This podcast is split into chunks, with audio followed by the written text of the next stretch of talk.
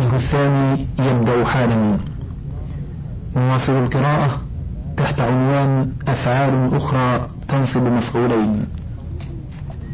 قوله ولبعضها معنى آخر بل لكلها فإن حسبت بمعنى صرت أحسب وهو الذي في شعره شقرة وخلت أي صرت ذا خال أي خيلاء وزعمت به أي كفلت. وهذه الثلاثة بهذه المعاني تكون لازمة قوله وعلمت بمعنى عرفت ووجدت بمعنى أصبت قد ذكرنا أنه إذا تعدى علمت ووجدت إلى مفعولين فإنهما بمعنى عرفت وأصبت أيضا إلا أن المعروف والمصاب مضمون الجملة ونصب المفعولين وعدم نصبهما يتعلق بالاستعمال فعرفت وأصبت مع كونهما بمعنى علمت ووجدت لا ينصبان المفعولين. عنوان الأفعال الناقصة معناها ألفاظها ما يتضمن معناها. قوله الأفعال الناقصة ما وضع لتقرير الفاعل على صفة وهي كان وصار وأصبح وأمسى وأضحى وظل وبات وآضى وعاد وغدا وراح وما زاد وما فتئ وما انفك وما برح وما دام وليس. وقد جاء ما جاءت حاجتك وقعدت كأنها حربة تدخل على الجملة الاسمية لإعطاء الخبر حكم معناها فترفع الأول وتنصب الثاني مثل كان زيد قائما. إنما سميت ناقصة لأنها لا تتم بالمرفوع كلاما بل بالمرفوع مع المنصوب بخلاف الأفعال التامة فإنها تتم كلاما بالمرفوع دون المنصوب. وما قال بعضهم من أنها سميت ناقصة لأنها تدل على الزمان دون المصدر ليس بشيء. لأن كان في نحو كان زيد قائما يدل على الكون الذي هو الحصول المطلق وخبره يدل على الكون المخصوص وهو كون القيام أي حصوله فجيء أولا بلفظ دال على حصول ما ثم عين بالخبر ذلك الحاصل فكأنك قلت حصل شيء ثم قلت حصل القيام. فالفائدة في إيراد مطلق الحصول أولا ثم تخصيصه كالفائدة في ضمير الشأن قبل تعيين الشأن على ما مر في بابه مع فائدة أخرى ها هنا وهي دلالته على تعيين زمان الحصول المقيد. ولو قلنا قام زيد لم يحصل هاتان الفائدتان معا فكان يدل على حصول حدث مطلق تقييده في خبره وخبره يدل على ما حدث معين واقع في زمان مطلق تقييده في كان. لكن دلالة كان على الحدث المطلق أي الكون وضعية ودلالة الخبر على الزمان المطلق عقلية. وأما سائر الأفعال الناقصة نحو صار الدال على الانتقال وأصبح الدال على الكون في الصبح أو الانتقال ومثله أخواته وما دام الدال على معنى الكون الدائم وما زال الدال على الاستمرار وكذا أخواته وليس الدال على الانتفاء فدلالتها على حدث معين لا يدل عليه الخبر في غاية الظهور. فكيف تكون جميعها ناقصة بالمعنى الذي قالوه؟ قوله ما وضع لتقرير الفاعل على صفة. كان ينبغي أن يقيد الصفة فيقول على صفة غير مصدره. فإن زيد في ضرب زيد أيضا متصف بصفة الضرب. وكذا جميع الأفعال التامة. وأما الناقصة فهي لتقرير فاعلها على صفة متصفة بمصادر ناقصة فمعنى كان زيد قائما أن زيدا متصف بصفة القيام المتصف بصفة الكون أي الحصول والوجود. ومعنى صار زيد غنيا أن زيدا متصف بصفة الغنى المتصف بصفة الصيرورة أي الحصول بعد أن لم يحصل. قوله لتقرير الفاعل على صفة أي جعله وتثبيته عليها. قوله كان وصار إلى آخرها. لم يذكر سيبويه منه سوى كان وصار وما دام وليس. ثم قال وما كان نحوهن من الفعل مما لا يستغني عن الخبر. والظاهر أنها غير محصورة. وقد يجوز تضمين كثير من التامة معنى الناقصة. كما تقول تتم التسعة بهذا عشرة أي تصير عشرة تامة. وكمل زيد عالما أي صار عالما كاملا. قال تعالى فتمثل لها بشرا سويا أي صار مثل بشر. ونحو ذلك. وقد زيد على عاد الأفعال التي ذكرها المصنف ونقص منه فالذي زيد من مرادفات صار آل ورجع وحال وارتد. كانت كلها في الأصل بمعنى رجع تاما وكذا استحال وتحول فإنهما كانا في الأصل بمعنى انتقل. وكذا كان أصل صار فكان حق جميعها أن تستعمل تامة فتتعدى إلى ما هو مصدر لخبرها بإلى. إن عديت نحو صار إلى الغنى. ثم ضمنت كلها معنى كان بعد أن لم يكن لأن الشخص إذا رجع إلى الفعل وانتقل إليه فذلك الفعل يصير كائنا بعد أن لم يكن ففاعلها في الحقيقة بعد صيرورتها ناقصة مصدر خبرها مضافا إلى اسمها إذ معنى جميعها ناقصة كان بعد أن لم يكن. وذلك المصدر هو الكائن بعد أن لم يكن. وفاعلها حين كانت تامة هو المرتفع بها لأنه الراجع والمنتقل. ويجوز استعمال صار ومرادفاتها تامة على الأصل. قال فصرنا إلى الحسنى ورق كلامنا وردت فظلت صعبة أي إجلالي وقال أيقنت أني لا محالة حيث صار القوم صائر أي مكان القوم منتقل وقال تعالى إنه ظن أن لن يحور ولا بد في التامة أن يليها لفظة على وإلى ظاهرين أو مقدرين لأن الرجوع والانتقال من الأمور النسبية لا يفهم من دون المنتقل عنه والمنتقل إليه. وليس إلحاق مثل هذه الأفعال بصار قياسا بل سماع ألا ترى أن نحو انتقل لا يلحق به مع أنه بمعنى تحول. وكذا زيد على ما زال من مرادفاتها ما فتئ وما أفتأ ومن فك وما وني وما رام من رام يريم أي برح.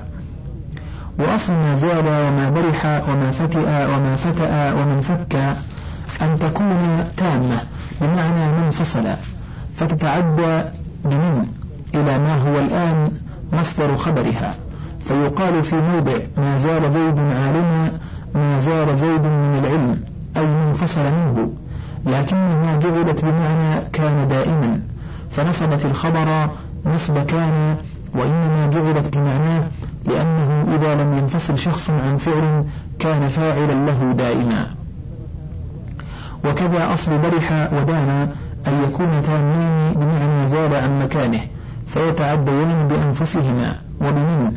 نحو برحت بابك ومن بابك ورمت بابك ومن بابك وأصل وني قصر. فكان الأصل أن يتعدى بفي نحو ما وني زيد في القيام فجعل الثلاثة بمعنى كان دائما. لأنه إذا كان لا ينفصل عن الفعل ولا يقصر فيه يكون فاعلا. وإنما أفاد دخول النفي على النفي دوام الثبوت لأن نفي النفي إثبات. وإذا قيدت في الشيء بزمان وجب أن يعم ذلك النفي جميع ذلك الزمان بخلاف الإثبات فإنك إذا قيدت إثبات الشيء بزمان لم يلزم استغراق الإثبات لذلك الزمان. إذا قلت مثلا ضرب زيد كفى في صدق هذا القول وقوع الضرب في جزء من أجزاء الزمن الماضي. وأما قولك ما ضرب فإنه يفيد استغراق نفي الضرب لجميع أجزاء الزمن الماضي. وذلك لأنهم أرادوا أن يكون النفي والإثبات المقيدان بزمن واحد في طرفي نقيض فلو جعل النفي كالإثبات مقيدا بوقوعه أي وقوع النفي في جزء غير معين من أجزاء الزمان المخصوص لم يكن يناقض ذلك الإثبات. إذ يمكن كون الجزء الذي يقيد الإثبات به غير الجزء الذي يقيد النفي به فلا يتناقضان. فاكتفي في الإثبات بوقوعه مطلقا ولو مرة وقصدوا في النفي الاستغراق إذ استمرار الفعل أصعب وأقل من استمرار الترك. فصار نحو ضرب وما ضرب كالموجبة الجزئية والسالبة الكلية اللتين تناقض إحداهما الأخرى. فتبين بهذا أن النهي يفيد التكرار على ما ذهب إليه أكثر الأصوليين. فحصل من هذا كله أن نفي النفي يكون أيضا دائما ونفي النفي يلزم منه الإثبات فيلزم من نفي النفي إثبات دائم وهو المقصود. ولا يجعل كل فعل مفيد من النفي داخل عليه النفي بمعنى كان دائما بل ذلك موقوف على السماع فلا يقال منفصل أو ما فرق فارق ضاربا. ولا يقال ما زلت, ما زلت أميرا بدم الزاي ولا ما أزول أميرا. وما زال الناقص واوي مبالغه ما يزال كخاف يخاف. فأما زال يزول وقولك زاله يزيله أي فرقه من الياء فتامان وقد حكى سيبويه وأبو الخطاب عن بعض العرب ما زيل يفعل كذا. وكيد يفعل كذا وأصلهما زول وكيد فنقلوا كسرة الواو فيهما إلى ما قبلها وقلبت ياء كما يفعل في المبني للمجهول في نحو قيل وهو خلاف القياس والأكثر ما زال وما كاد وقد يستعمل بعض هذه الأفعال المصدرة بماء النفي تاما نحو ما برح من موضعه قال تعالى فلن أبرح الأرض وما ونى في أمره ومن فك في هذا الأمر. وأما ما زال أو لا يزال وما فتئ أو فتأ أو أفتأ فلا يستعملان إلا ناقصين. قال سيبويه إن به في قولك ما زلت به حتى فعل مفعول به. والأولى أن نقول هو الخبر أي ما زلت معه. ونقص ابن مالك من أخوات أصبح غدا وراحا. فقال هما لا يكونان إلا تامين وإن جاء بعد مرفوعهما منصوب فهو حال كقوله غدا طاويا يعارض الريح هافيا يخوت بأذناب بأذناب الشعاب ويعسل أقول إذا كان غدا بمعنى مشى في الغداة كقوله تعالى أن على حرثكم وراح بمعنى رجع في الرواح وهو ما بعد الزوال إلى الليل نحو راح إلى بيته فلا ريب في تمامها. وأما نحو قوله ولا خالف براوية متغزل يروح ويغدو باهنا يتكحل فإن كان بمعنى يدخل في الرواح والغداة فهما أيضا تامان والمنصوب بعدهما حال. وإن كان بمعنى يكون في الغداة والرواح فهما ناقصان فلا منع إذا من كونهما ناقصين. ومن الملحقات جاء فيما جاءت حاجتك أي ما كانت حاجتك وما استفهامية وأنث الضمير الراجع إليه لكون الخبر عن ذلك الضمير مؤنثا كما في من كانت أمك. من كانت أمك ويروى برفع حاجتك على أنها اسم جاءت وما خبرها وأول من قال ذلك الخوارج قالوه لابن عباس رضي الله عنهما حين جاء إليهم رسول من علي رضي الله عنه. ومنها قعد في قول الأعرابي أرهف شفرته حتى قعدت كأنها حربة أي صارت. قال الأندلسي لا يتجاوز بهذين أعني جاء وقعد الموضع الذي استعملتهما فيه العرب وطرده بعضهم. وقال المصنف وأجاد الأولى طرد جاء في مثل جاء البر قفيزين وقيل هو حال وليس بشيء لأنه لا يراد أن البر جاء في حال كونه قفيزين ولا معنى له. قال وأما قعد فلا يطرد وإن قلنا بالطرد فإنما يطرد في مثل هذا الموضع الذي استعمل فيه أولا. يعني قول الأعرابي فلا يقال قعد كاتبا بمعنى صار كاتبا بل يقال قعد كأنه سلطان لكونه مثل قعدت كأنها حربة. قوله تدخل على الجملة الاسمية لإعطاء الخبر حكم معناها وذلك لما قدمنا أن مضمون الأفعال الناقصة صفة لمضمون خبرها. قوله فترفع الأول وتنصب الثاني تسمية مرفوع اسم لها أولى من تسميته فاعلا لها. إذ الفاعل كما ذكرنا في الحقيقة مصدر الخبر مضافا إلى الاسم. فكما لا يسمى منصوبها المشبه بالمفعول مفعولا فالقياس ألا يسمى مرفوعها المشبه للفاعل فاعلا. لكنهم سموه فاعلا على القلة ولم يسموا المنصوب منصوبا. لما مهدوا من أن كل فعل لا بد له من فاعل وقد يستغني عن المفعول. قوله فكان تكون ناقصة لثبوت خبرها ماضيا دائما أو منقطعا وبمعنى صار ويكون فيها ضمير الشأن وتكون تامة بمعنى ثبت وزائدة وصار للانتقال وأصبح وأمسى وأضحى لاقتران مضمون الجملة بأزمانها وبمعنى صار وتكون تامة وظل وبات لاقتران مضمون الجملة بوقتيهما وبمعنى صار وما زال وما فتئ ومن فك لاستمرار خبرها بفاعلها مذ قبله ويلزمه النفي وما دام لتوقيت أمر بمدة ثبوت خبرها لفاعله ومن ثم احتاج إلى كلام لأنه ظرف وليس لنفي مضمون الجملة حالا وقيل مطلقا. شرع يذكر معاني هذه الأفعال الناقصة ويذكر أيضا مجيء بعضها تاما أو زائدا. قال فكان تكون ناقصة بمعنيين أحدهما ثبوت خبرها مقرون بالزمان الذي تدل عليه صيغة الفعل الناقص إما ماضيا أو حالا أو استقبالا فكان للماضي ويكون للحال أو الاستقبال. وذهب بعضهم إلى أن كان يدل على استمرار مضمون الخبر في جميع الزمن الماضي. وشبهته قوله تعالى وكان الله سميعا بصيرا وذهل عن أن الاستمرار مستفاد من قرينة وجود كون الله سميعا بصيرا. لا من لفظ كان. ألا ترى أنه يجوز؟ كان زيد نائما نصف ساعة فاستيقظ وإذا قلت كان زيد ضاربا لم يفد الاستمرار.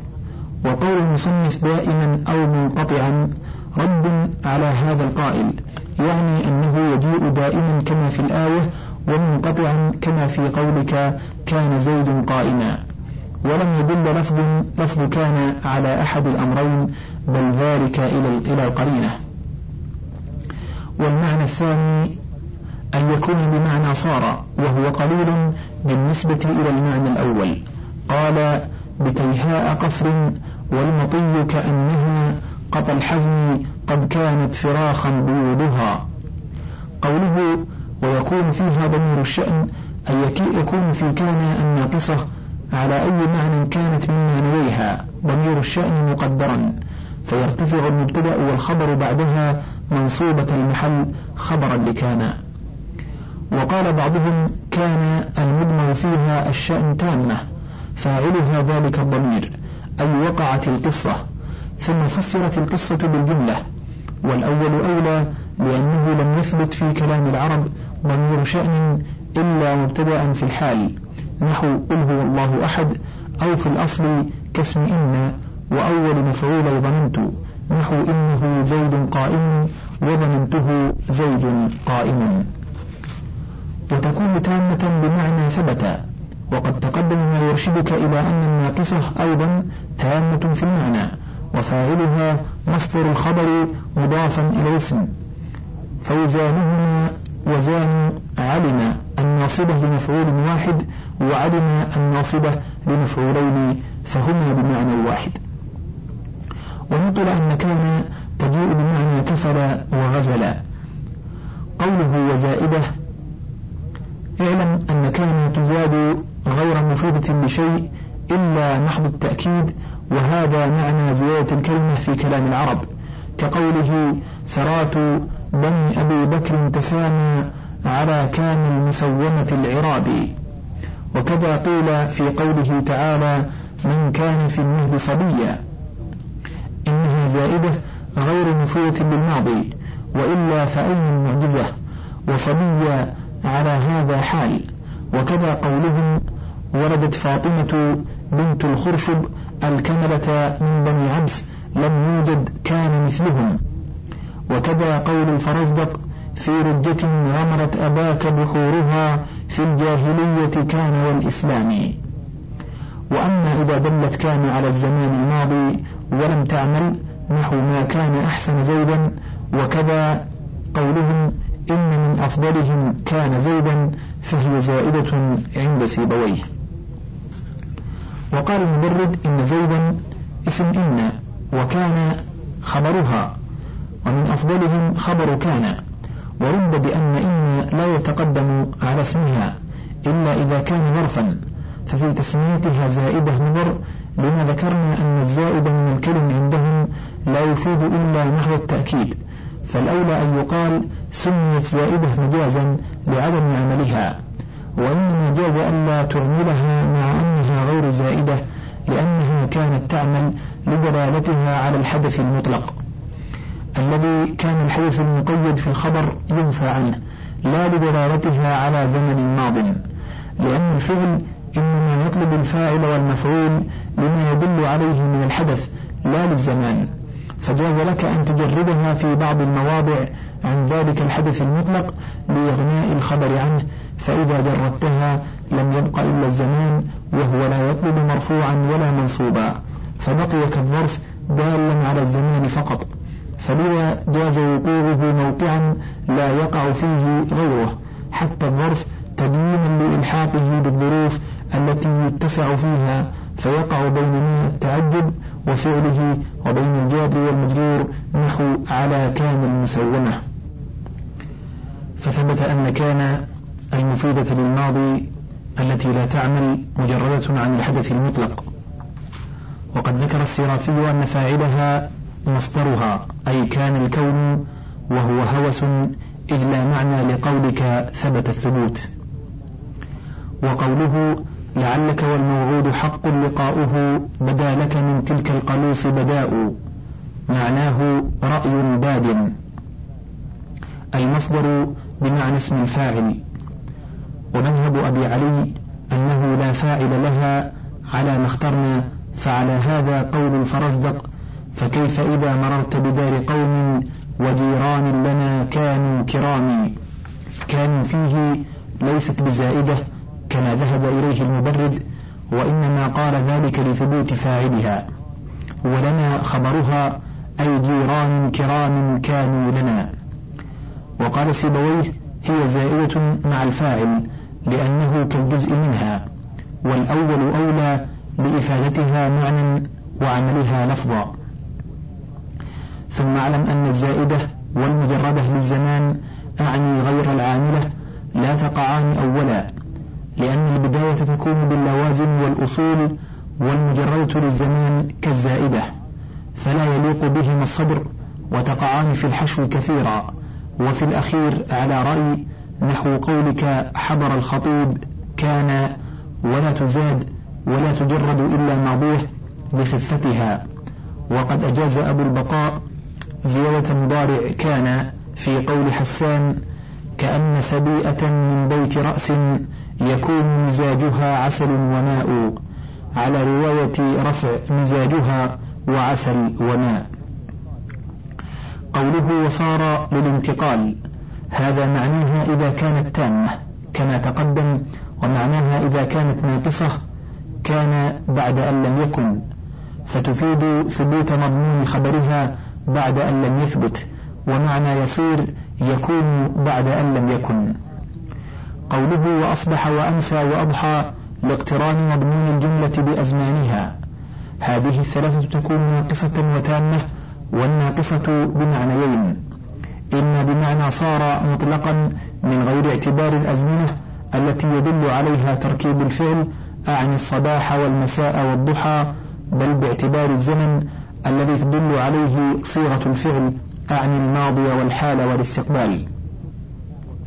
وإما بمعنى كان في الصبح وكان في المساء وكان في الضحى فيقترن في هذا المعنى الأخير مضمون الجملة أعني مصدر الخبر مضافا إلى الاسم بزمان الفعل أعني الذي يدل عليه تركيبه والذي تدل عليه صيغته.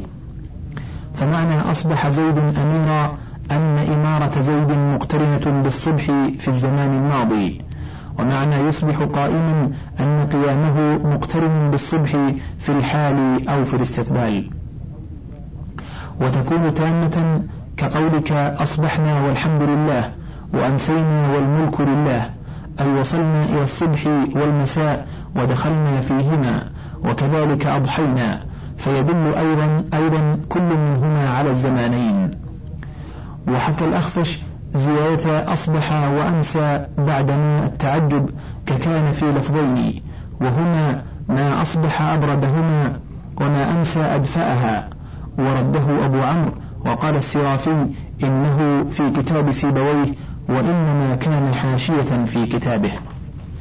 أقول لو ثبت ما حكى الأخفش لكان كل منهما مجردا عن الحدث للزمانين أي الصبح والمساء. والزمن الماضي كما كان لفظ كان مجرد للماضي.